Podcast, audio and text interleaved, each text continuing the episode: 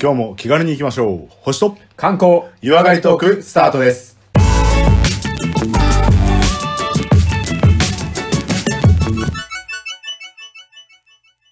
こんにちは、コマです。こんにちは、レオです。まずは番組のご案内をさせていただきます。このポッドキャストは相方のコマさんが星や星座、宇宙の話をして、私レオが日本の観光についてお話しする番組となっております。また素人が行っていることですので、何か間違いや不備がありましてもご容赦ください。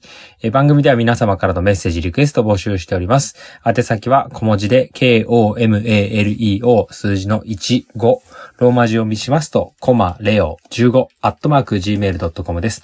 また、ツイッターやフェイスブック行っております。ハッシュタグ、星と観光などでつぶやいていますので、どんどんと絡んでいただければと思います。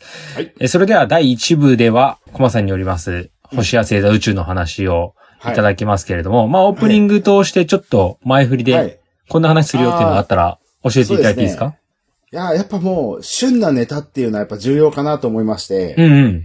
旬のネタ行こうと思うんですけど、もしかしたら配信が間に合わないかもしれないですけど。ああ、それは僕の編集のプレッシャーをかけてるっていうことです。 いや、あの、できるだけ、あの、はい噛んだり編集が少ないようにはなんとか喋りますんで、あとはそうで、お任せいたしますという。旬ではありますけど、はい逆に言えば永久保存版でね、10年後の人が聞いてるかもしれないから。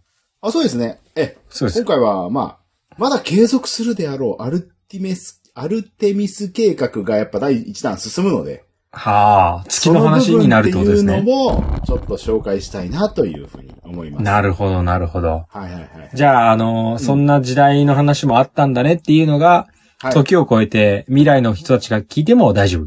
そんなに編集先になる。いやいやいや、そうね5年編集しないはない けど、ほらね。だって、5年やってる番組ですよ。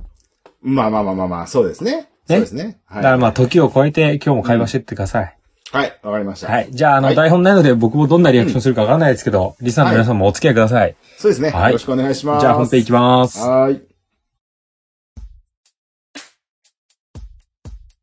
はい、それではここからは、えー第1部、星や星座宇宙についての話を伺いたいと思いますが、えー、コマさん、本日はどんなお話いただけますでしょうか今回はですね、はい。無重力インジケーターっていうものの話をしたいと思います。がっつり理系すぎてよくわかんなかったんですけど、無重力はわかる。わかるでしょ重力ないんでしょ、はそう、無重力ですね。あとはどう繋がるのかわかんないです。はいはいはい。まあまあまあまあ、これはあの、アルテミス計画の、うん。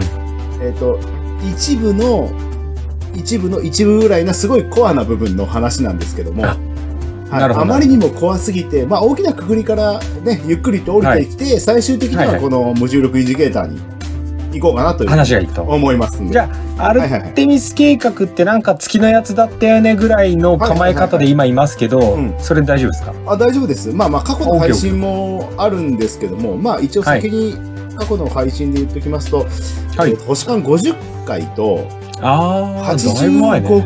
回あで、 2回ぐらい触れてましたっけ2回触れてますね。はい。1回目はアルティミス計画の全体のくくりのやつを言って、はい。で、もう1個の85回のやつは、はいアルテミス計画の中に載る日本の探査機に関してのは話いはいをはい。してました。じゃあ、星間リスナーのね、あの、はい今はいはい聞いてらっしゃる皆様は、第50回と第85回もうんね、あの、付属でこちらも聞いていただければと思いますが、そうですね。じゃあ、今回はそれに、えーの中の一部の一部である無重力インジケーターについて。そうですね。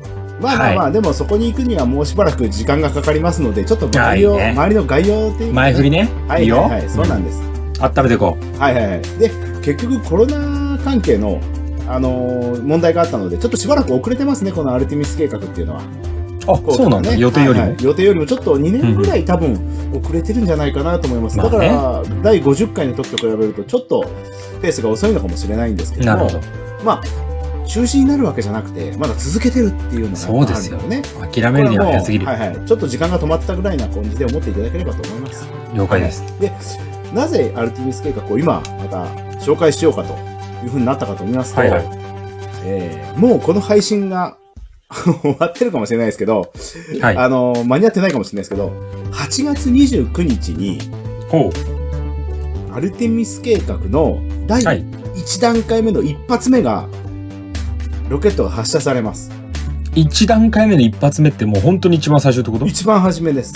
もう準備がようやく終わって、じゃあい、よいよだ。いよいよ始まりますよっていうのが、この8踏月切だ29日に、テープカットだ。はい、テープカットっていうか、やっぱ打ち上げですよ。あ、そうね。大きくね、打ち上げなわけです。で、これがですね、8月29日の日本時間で言うと、えーまあ、夜の、まあ、21時ですね。21時半ぐらはいい。ですああ、ね。なるほどね。はい。はい。から、月9ね、月9。まあうん。月9、月曜日かどうかはわかんないけども。え、29日月曜日でしょあ本当、うん。あじゃあ月9時半の、はからい。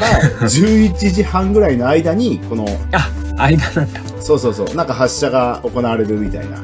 なるほど。もうひょっとしたらね、こう聞いてる方は、ああー、あれねって言って、ね、あの、もう飛んだ後の話かもしれないですね。そうはでい。すよね。で、このミッション期間っていうのが42日間を予定してて、おお。で、まあ、えー8月29日から10月10日に、まあ、太平洋上に、まあ、帰還する予定。戻ってくると。はいはい。そういう予定です。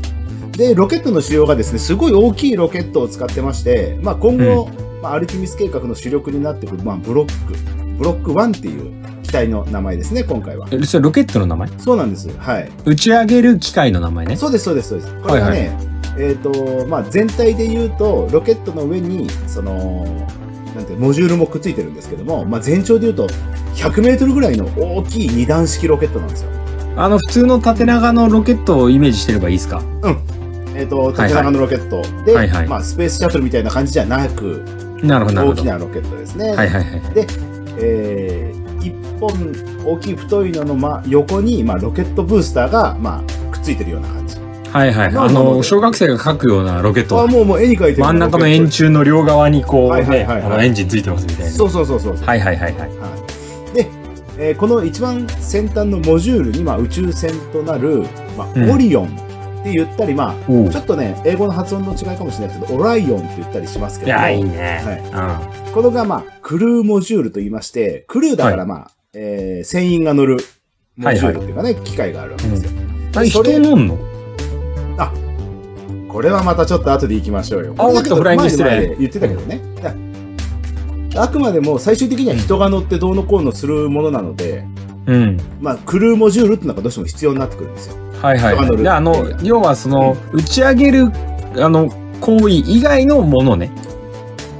そうそうそうそう。探査機とか先端に積んでるってことでしょそうそうそう、先端に積んでるのが、はいはいまあ、宇宙船ですね、完全にね。はいはい。宇宙船。で、えー、あとそれに付属する機械のものが、まあ、モジュールがちょっとあって、あと緊急脱出システムっていうのがちょっとあったりするわけなるですほね。どなるほど。はい。形状分かってきたよ。はいはいはい。で、えっ、と、このロケットの、まあ、月までの運搬能力っていうのが、まあ、27トンぐらいあるらしくて、結構大容量。 27トン持ってけるってこと持ってけるらしいです。月までの運搬それは多いって思った方がいいかなり多いと思った方がいいです。今までに一番多いと思います。で、その、持ってくものの、まあ、モジュールがある中で、うんさらに、日本からの衛星が2台積まれてて、あ、国際的な打ち上げの中で日本は2個搭載してくれあしてくれてるっていうか。おこお、れいいじゃん、やるじゃん。そうそうんあの、もう、まあもう何カ国だ多分前回の、えはいっと、アルティミス計画の時に、はい多。分13カ国だったかな。おーおー、だから共同で開発していそうそろういそろ担当がね、分かれてるって話をね、そうなんそうか聞いたことありますよ分かれてる。で、それに皆さん、あの、どうせ月の探査に行くんだったら、それぞれ月の探査の得意分野の装置をね、各はいい国いね。作って、うん。で、ロケット1個にみんな乗せて、で、それぞれ用途のうんいいね。必要なところで、まあ、えー打ち上げだけ一緒にやろうよと。そうそうそうそう、うそういう感じですね。いいっすねはいはいはいで、そういうものを持ってく、ロケットの打ち上げが、まあ、8月29日にやりまして、これはリアルタイム放送で配信されるらしいので、インターネットなんかでもね、検索できるんじゃないかなというふうにいいっ思すいまねす。。うんはい、もし放送が間に合えばですね。探査機のことも一応ちょっと触れときますと、あの、まあ、以前の復習になっちゃうんですけども、これは第85回の時に言ってるかもしれませんけども、うん探査機のおもてなしっていう機械と、探査機の名前ね。な名前ですね。あとは、うんうんえーエクレウスっていう機械が乗ります。うんほうほうほう。はいはいはい。まあ、これ、おもてなしをちょっと説明すると、うん。あのー、なんだろう、非常に単純な構造で月まで運ぶっていう、どのぐらい簡略化した装置で月まで物を運べるかっていうような、うん。あのーコストを一番こう、なんていうの、下げれるようにね、うん。考えてえでも作ったもの。打ち上げんのは日本担当じゃないんでしょあ日本担当じゃないです。うん。はい。えっと、コストを簡単にするあおもてなしはどういうことですかえっ、と、探査機自体の、うん探査機自体には必要最小限の機械で放射線装置と、あとは着陸時の衝撃はいはいはい。測定器、あとはデータ送信機があるといううん非常に単純なもので、うんうん。要はロケットから切り離された後、うん。月にぶつけると言ったら言い方悪いですけど、着陸させるんですよ。うんうん。で、着陸させるのにどのくらいの強度が必要かっていうのああ、をなるほどなるほ必ど要。最小限にまでこうそっちか考えたもの打ち上げる方の手労力というよりじゃなは、くて、うんむしろ月に到着するとかい、はいはいはい着陸する時の労力が最小限ってことですそうね。そうそうそう。だから1台あたりの運搬費用をできるだけ、まあコスト下げて運搬量を増やなるそほうどっていうような目的からあるので、あの、構造が強く簡素化されてるものうん。いいんじゃでないですすかね。はい。で、この後、まあコストが明確に分かれば、衝撃波、衝撃の装置もあるから、どのくらいの衝撃があるから、じゃあここを必要最小限にしてって言った時にコストが下がる、民間企業の参加がハードルが下げることになるっていう、だからお試しで打ってあげたからそう、そう例そえうそうば100億円なら100億円でこのぐらいのことできるらしいよっていう一つそうの、そうそうそう。こうまあ、目モ安とニしてねタリングですね。そうそうそう、そういう感じなんですね。で、それがこれ、おもてなしっていうわけですね。あはといははい探査機もう一個、エクレウスっていうのがあるんですけども、うん。うん。これはあの、月面の裏側にですね、あのおっと宇宙港の建設予定がちょっとあるわけなんですけども、へえ、国際的なやつ。そうですね。で、その宇宙港に、えーするにあたり必要なデータを取るために行きます。あ、下調べね、宇宙そ港。うそう、下調べに宇宙港のはい下調べ。い、いですね。はいでその2つの機械がこう乗っかって、まあ、宇宙に飛び立つのがこの8月29日なわけいでいすね。ね。はいはいはいはい。で、えー、だいたい飛行後が35日で、えー、地球、んまあ、向こうに着いて探査機を下ろして、まあ、35日間向こうで月の周りを周回しつつ、で、うん。うんえさっき40何日が全行程って言ってたけど行くのにだから30何日間。まあ早いな言うのが35日間月を回った後にそっから35日間目で、えー地球に目指してまた出発するおうじゃあ35日間は観察するんだ。あそうですそうですそうですまあ、はいはいはいはい。往復ですとあれですけどもねうんえうんっ、と一番初めが月まで何日間かかかるんだと思います、うんうんうんちょっとしっかり調べてなくてごめんなさいですけど、うんうんうんうん29日から全部の工程で42でまず行きに何日間で帰りに何日間っていう感じで、意外に数日でつくってことですよねあ。そうそう7日間ぐらいで着くのかな、帰りも7日で帰ってきてるぐらいですので、っていうような工程です、なるほどなはるい、まあまあ詳しくはねアルティミス計画の、えー紹介してる50回と85回をまあチェックしてみていただければ、ほど。了解しましたと。いうふうに思います。で日にちは多少ね、コロナの影響でずれてるかもしれないですけどね、うんまあ、参考程度に聞いていただければと思います。で、今回はですね、あのー、有人宇宙飛行の前段階の試験。だから、全部うん無人で行われますね。なるほど。今回は友人に向けた無人テストね。無人テスト。はいはいはい。いいね。なので、あの、全部無人で行われます。はい。うん。というわけで、えー乗組員の紹介をしたいと思います。えごめんごめんごめん。ちょちょちょ。何何何無人って今言ってて。大体ここで中断するなって大体思ってました。そうそうそうそう。無多分人ここ突っ込みますよね、そうなんですよ、うんはいはい無人なんだけど乗組員います、紹介させてもらいますね無人さんみたいな、そういうダ ジャレこれね船長がねあのカンポスさんこれ男性の方ですねえっと、今、まだ謎が解けない。で宇宙服を着込んで、まあ、体中にこうセンサーとか検査機器をたくさん装着したマネキンさんですえーっと、はいイメージね。はいあの、スバルの車の衝撃テストでボーンってぶっ飛んでるマネキンさんに名前つけたみたいな感じそうそうそうそういう感じそういう感じあー、オッケーオッケーオッケー。そういう感じです。でも、あのー車の衝突試験ばり、もしくはそれ以上に、うん。体全体に衝撃だとか、放射線検査とか、あ試とす。さらに言うと、外産、外、外形というか何外側だけじゃなく、うん。内臓とか骨格とか、はいはいはいはいそういうところの衝撃とかもセンサーをつけた、とても優秀なマネキンさんで、名前をカンボスさんっていう。なるじゃあ、あれだ、その、もちろん、右腕もげちゃいました、みたいのも見られるいやし、いやそそんなん笑えないけど、こね、う、おおそんなんあった腹らねの中にある、こう、なんか風船みたいのがどのぐらい圧迫されていて、これはちょっと人体に影響あるんじゃないかと、そういうのも測れると。もうそういうのもいろいろこう測れる優秀なマネキンさんなんですけど、これ、ミスターカンボス。そう、男性の形をしてるんですよ。はいはいははいい。はでい。今回アル、はいアルテミス計画は、うん。思い出していただきますと、何が目的でしたっけ、全体で言うと、月の探査、宇宙港とかそういう話。このアルテミスっていうのは女神なんですよ。はい。要は、人類初女性を月に立たせようっていうのがまた裏のミッションとしてちょあいちょるいちょいちょいちょいちょいちょいちょいちょいちょいタイムタイム。はい。おかしいじゃん、そしたら。え、なんでですかえ、だって、女性を立たせようっていう計画なのに、うん。男性のマネキンじゃおかしいでしょ。そうでしょだから同僚がいるんですよ。旅の仲間紹介したいと思います。ああ、それ言ってよ。 それ言ってよ、えー女子パーティーも入ってんでしょ、そうそう、女子パーティーなんですよ、今回。うんこれはね、今回男性1人に対して女性2人のパーティーを組んでますんで。おいいね。はいはいはい。で、揉めそうだね。名前がね、あの、うんヘルガさんとうん。ゾハルさんっていう、えーこれ女性の名前なんで、日本的にはちょっと女性の名前に聞こえないところは申し訳ないんですけど、まあ、これは外国の名前ですね。なるほどねまあ成人女性のね、マネキンさんがおります。じゃあ一応、あの、クルーが3人いるんだ。これクルー3人いますね。はいはいはい。で今回一応女性の体型なので、それこそ、あの、いろんな部分が女性の体の作りと男性の体の作りが違いますのでなるほどなるほど、そりゃそうだ。うんそれぞれに骨やはり格こうも筋力も違うし、はいはいはいはい。うんそれも全部センサーが入った女性の体付きのものが同僚として船長以外に2体乗ることになってます。はなるほどね。いはいはいはい。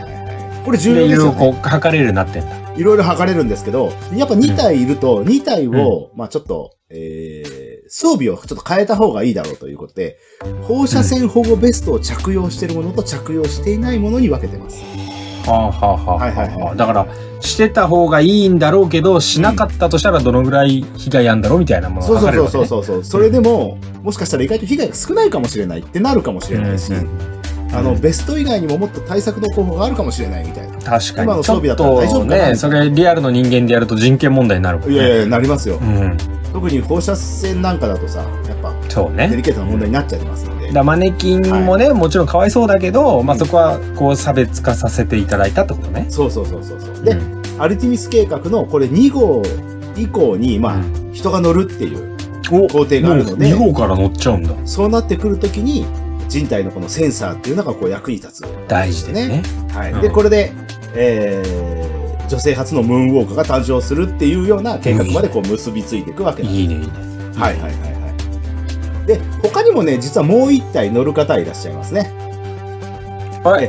これは1と女性2名と女性2名と、これ正確に言うと、えー、1個でいいと思うんですけど、スヌーピーさんが乗車します。登場します。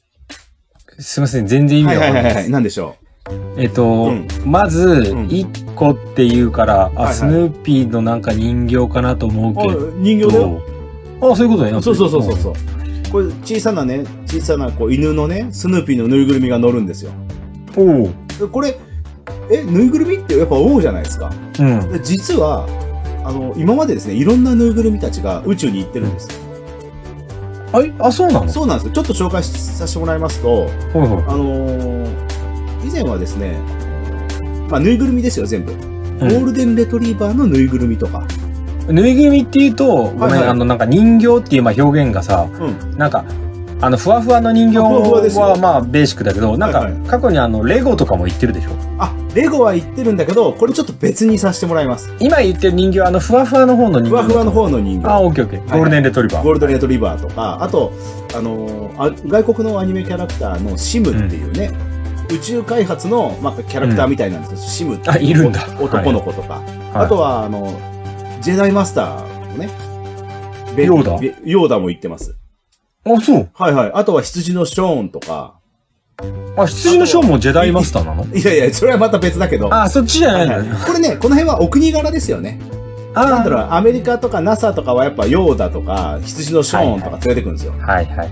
あ、いショーンはイギリスだったかなまあそういう国ですああ、そんな感じとかもね。チェブラーシカとか、これロシアの方ですよね。はいはい。あとペンギン。で、日本はあの、パッツン眉毛の怖い和人形みたいなのが行くんですかええそれは言ってないんですけども。行ってないな。はいはいはい。日本人もやっぱ連れてくんですが、はい。日本人はね、あの、熊のぬいぐるみが多いみたいです。お、そうなのはい。実はこの宇宙飛行士の中で熊のぬいぐるみ持ってくっていうのは、まあ、ん流行りと言ったらあれですけど、うん。なんか、験担ぎとしてあるらしくて、あ、そうなんだ。はい。あの、宇宙飛行士の大西宇宙飛行士は、あの、娘さんからリラックマをもらって持ってった話があったり、うん、いい CM になっちゃうあよ。と、向井千秋さんはテディベアの熊太郎を持ってったりね。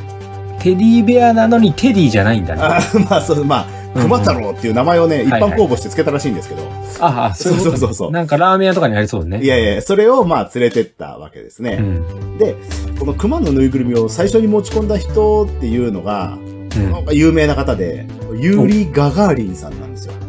下ガガーリン。はいはい。人類初の宇宙飛行士のユーリー・ガガーリンさんが、その、熊のぬいぐるみを持って乗ったんですね。その登場したんですよ。で、それがまあ成功してって、まあそこから験担ぎみたいな、あーそういった意味があって、あの、ぬいぐるみを持って乗る方、まあ一応紐でこう固定するわけなんですけども、うんあの、チューブラリン、プラプラプラみたいな感じではいはいは行い。くわけなんですけども、割とこう宇宙飛行士の中ではこうぬいぐるみを持ってくっていうのが持ってくよねってもう定番になってんだ定ね。番になってるし、験担ぎみたいになってるらしいんですよ。なるほどなるほど。はいはいはいはい。で、このぬいぐるみっていうのが非常にこう、えー、なんだろう、大事で、やっぱレゴブロックとかは、しっかり固定するわけなんですよ。あの、要はぬいぐるみはふわふわしてるから、あふわふわしてるかあ、ら。危なくないしね。そうそうそう、あの、ぶらぶらしてても、なんか確かに当壊たれってづもらそうだしね。そうそう、傷つかないみたいな。じゃあなぜぬいぐるみを持っていくのでしょうか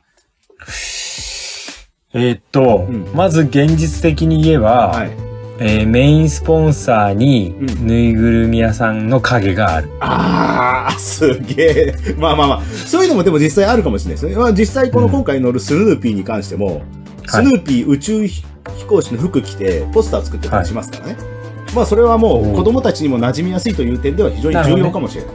あとは、ちょっと、ちょっと、こう、これも憶測ですけど、はいはいはい。なんかぬいぐるみだったら、まあ、うんぶっちゃけその面というか、こうね、はいはいあの柔らかい素材だからう、なんか衝撃とか、その圧力とか、はいはいはいはい。そういうのにもなんか強そうかなという印象はある。そういうことね。はいはいはいはい。じゃあこれちょっと、なぜぬいぐるみ持っていくのかっていうのをうん。紹介したいと思いますけども、はい。宇宙にこう連れてくときに、うん。まあ、ぬいぐるみ、こうぶら下げてプランプランプランっていきますよね。はいはいはい。で、まあ、発射って言った時に、ボーンってこう G がかかっていくわけですよい。くいくいく。はいはいはいい。ってなるよで、ね。行ったでしょそうしうて、そして、ロケットの、その推進工程が完了しましたはいっ。て時に、無重力環境になるんですよ。それわをかっ目視で確認できるから、人形を持ってくっていう、これ。た。無重力になりましたっていうタイミングが分かりやすいってことわかりやすいってことなんですよ。だから、まあ、う宇宙飛行士はみんなベルトをして固定してるわけですよ。確かに確かに分かんないよね。そうなんですよ。で、ケーキとかでもありますよ。でも、うんうんまうあ、んケーキトラブルとかっていうのはあるんだけども、そういうのはあるでかももしれない夢がないじゃん。そうそう数。字だと。で、館内カメラで目視できるっていうのが、その、ふわーってなっ浮いてたくるわけね瞬間の、そうなんですよ。だでから、それが、あの、はい固定しててもダメだし、そうそうそうそ。いうつでも浮いてるぜみたいな風船でもダメだけど。そうそう、固定されててもダメなわけですよ。なるほどちょっとプランプランね。プラン。で、その重要な役割から、はい。まあ、敬意を込めてですよ。はい。スーパーハイテク 0G インジケーター。要は、無重力インジケーターって呼ばれてるんです。無重力をこう測る一そうつそうのそうそうそう。素材になってると。スーパーハイテクって言葉も付けられてるんです よ。別にまあ確ハかにイねテクでも何でもないんですけど、いやいや。とてもわかりやすいじゃゃないですか。はん。だっはてい、どれがね、この世にぬいぐるみという存在がなかったとしても、いはいはいはい。何か無重力って分かりやすいもんないかねって言ったら多分そういうものが生まれるかもしそうなんですよ。れない。で、これ今回、リアルタイムで発射が全部テレビ中継されるわけじゃないですか。うんはい。あの、船内も映るんですか映るとしたらですよ。おそれさ、無重力になった瞬間、ぬいぐるみクローズアップして画面に出てきたら、はい。ちょっと盛り上がんないですか盛り上がるね。浮いたーだね。そうそうそうそう。チャンネルみんな、おーってなおる。ーってなりますよね。その分かりやすさ。重要ですよね。うんその、ぬいぐるみが宙に浮いた瞬間、国境を越えて、もう、もう世界同時多発的な喜びが走るわけなんですよ。そうですよ。この喜びを共有できるっていうぬいぐるみはとてももうやっぱスーパーね、えースーパーハイテクのやつじゃないかなというふうに思うわけでそれが今回スヌーピーが担ってる。スヌーピーがになってますはいはいはい世界平和だね、スヌーそうピーはだね。ねまあいずれまあレオさんに聞きたいんですけどもしですよ、はい日本で無重力インジケーター選べるとしたら何を選びますかっていう話をちょっと日本を代表するキャラクターでさらにぬいぐるみがあり得るやつでしょ。はいはだいはいはいうんからさ、にその日本が代表するものいろいろあると思うんだけど、はいはいはいはいガンダムとかだとさ、はいなんか、ぬいぐるみ、物理的に可能だけど、ちょっとね、柔らかいもんじゃないじゃん。そうそうそうそうそうだから僕は一つ言わせていただけるのであれば、はいはいドラえもん。ドラえもんね、うん。タケコブタがこう、ふわーってこう行くような。ふわーっで、いい、て。いい、いい、いい。いや、ね、私そもの辺がね、いいよね。そう、うん私もこの前、あのードラえもん見た時にそう思いまして。あ、あーやっぱそう思いました。はいはい。で、あともうそれ一個かキャラクターが。体だけうん。は固定しておいて、い。スカートだけはい。ステラム。あー、変態スカートだけ変態だほね。んと変ちょ態っ。とわかんない。それはちょっと引いちゃうかもしれないけどね。はい。ドン引きです。えー。いやー、私はこう、ふわーってこう、舞うシーンっていうふうにどうしても考えるんですよ。うん。そうした時に、この前たまたま見たのが、隣のトトロで、傘で飛ぶシーンとか、結構こう、確うわかーに。ってくジブリだ。で、ジブリとかはまあ世界的にもまた有名だったりするので、そうねれもいいかなーなんてちょっとね、思ったりいしや、た。ジブリだ。はい。この辺はぜひあれですよね、あの、皆様の感性で、コメント欲しいリスナーの方たちね。あ、が、確かに。いや、こうデいうのッいいキんじブゃラなシいにまたがった危機をみんなで見てないよね。はいはいはいはあ見たみたいい。なそういうのもいいね。はい。まあそういうのを考えながらまた、返信のね、メールで、はい、いただけたらなっていうふうに思います。いやいや、はい最高な夢があるね。というわけで今回の無重力インジケーターの話でしたけども、この29日に発射、まあやっぱ注目したいですよね。まあ過ぎてるかもしれないですけどね。そうですね。で、この29日の発射、くぬいぐるみが浮く瞬間というのが一つの山場ですので、その山場一つ一つの成功を喜び合って、まあ楽しみでいきたいなというふうに思うわけです。はいでも今後あれだよね、その、はいまあ、アルテミス計画に限らずさ、はい。まあ、友人なりなんなりこう宇宙に行くってなった時には、やっぱり、うんまあ、絶対じゃないかもしれないけど、無重力インジケーターを載せるわけでしょ。いや、の、乗せるんじゃないまあ、だからその調べ時さた中ではやっぱ話題になるじゃ結構確実んに乗っけてうん、今回どこどこ探査行くらしいよとかさ、うんどういう機能があるらしいよっていう、そのハイテクもそうだけど、るよ。で、今回の無重力インジケーターは何なのって言ったらいよいよトトロらしいよみたいおな。ー ちょっとなる熱いわけでしょね。 ちょっと熱い、その辺は。ねそれはあはいはいはいの、はいなんかさ、大事なこう、生還の点灯とかさ、始球式とかと一緒でさ、今回誰なんだろうねみたいな、こう一緒の楽しみができるよね。あ、もう間違いないですよ。これからもアルティメス計画がもう初段階だけですから、今後まなたゲートウェイの建設に関して資材を運搬する機会だとか、なるほどね。あとはオリオンでのその有人宇宙飛行のどんどんこう軌道に乗せるために、確その運搬が始まりますし、月面基地の建設なんか始まったら結構こうやっぱこう運搬があるかもしれないですよね。かにさ。じゃあさっきのお名返上で言わせてもらうとさ、はいはい はセーラームーンだけど、まあ、さっきのは冗談ですよ。コマさんが好きそうだなと思って俺答えたんい。いや、だじゃあ、そうレオさんじゃないの あのはいはい。アルテミスっていう猫のキャラクターがいるから、ほうほうほうほうほうほう。それと、ここ月のマークだかおー、いいんじゃないアルティメス計画。ねちょうどら。。ルナでもいいよ。黒猫がちょっと微妙なところがちょっと国にとってはないかなっていう気もすいる。や、アルテミスは白だから。あそルうなナのが黒だから。あ、そうなんだ。あ、ごめんうごんめんごそうめん。その辺先に学んでもらわないと。生じ、生じ、セーラームーうンん、つそけこるだけで。困るわ、ちょっと基ご礎めん情な報さいだから。はい。 じゃあもう、今後ともあの、アルティミス計画のね、は継い続を楽しんでいただきまして、このはい。無重力インジケーターにもちょっと注目していただけたらいやなそとれ楽いしうみこたいとねで、今回のお話を終了したいと思います。いやーありがとうございます。ありがとうございま夢したのあるお話でした。ありがとうございました。